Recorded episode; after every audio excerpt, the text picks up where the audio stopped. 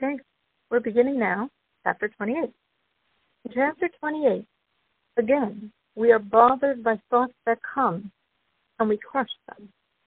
But these thoughts are coming specifically during the times when I'm trying to serve God, prayer, or study. And therefore, it doesn't seem that the advice of last chapter fits perfectly. Because last chapter we said, rejoice. You're doing your job. You're being a Benoni. You're giving God so much pleasure and elevation. But here, seemingly, these thoughts are harming my service of God. They're disturbing my prayer. They're disturbing my Torah study. How am I supposed to respond to them?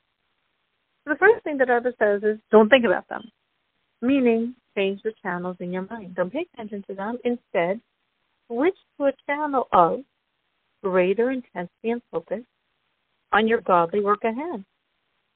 Throw yourself more into your prayers. Fill your mind with that. Throw yourself more into your Torah study. Fill your mind with that. Remove your mind from these thoughts. And don't try to elevate the thoughts by analyzing their root energy and strengthening the godly component which is parallel to this negative manifestation. Meaning, in simple terms, if you're being plagued by an inappropriate love, don't try to strengthen your godly love to move energy from the negative one.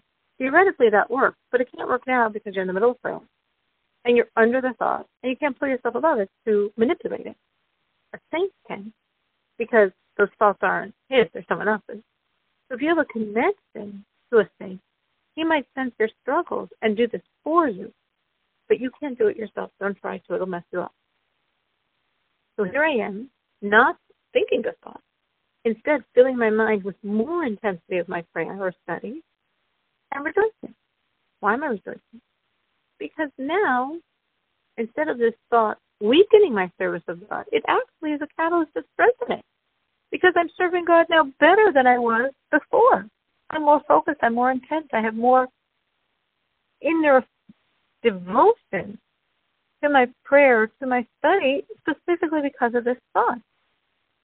And I can't be sad and think, oh, the fact that I got this thought proves I'm doing a really bad job at prayer or study because that's when my mind is being filled with these negative energies because I don't have enough positive things going on. Rebbe says, mm, maybe not at all. Because there's a wrestling match going on inside of you.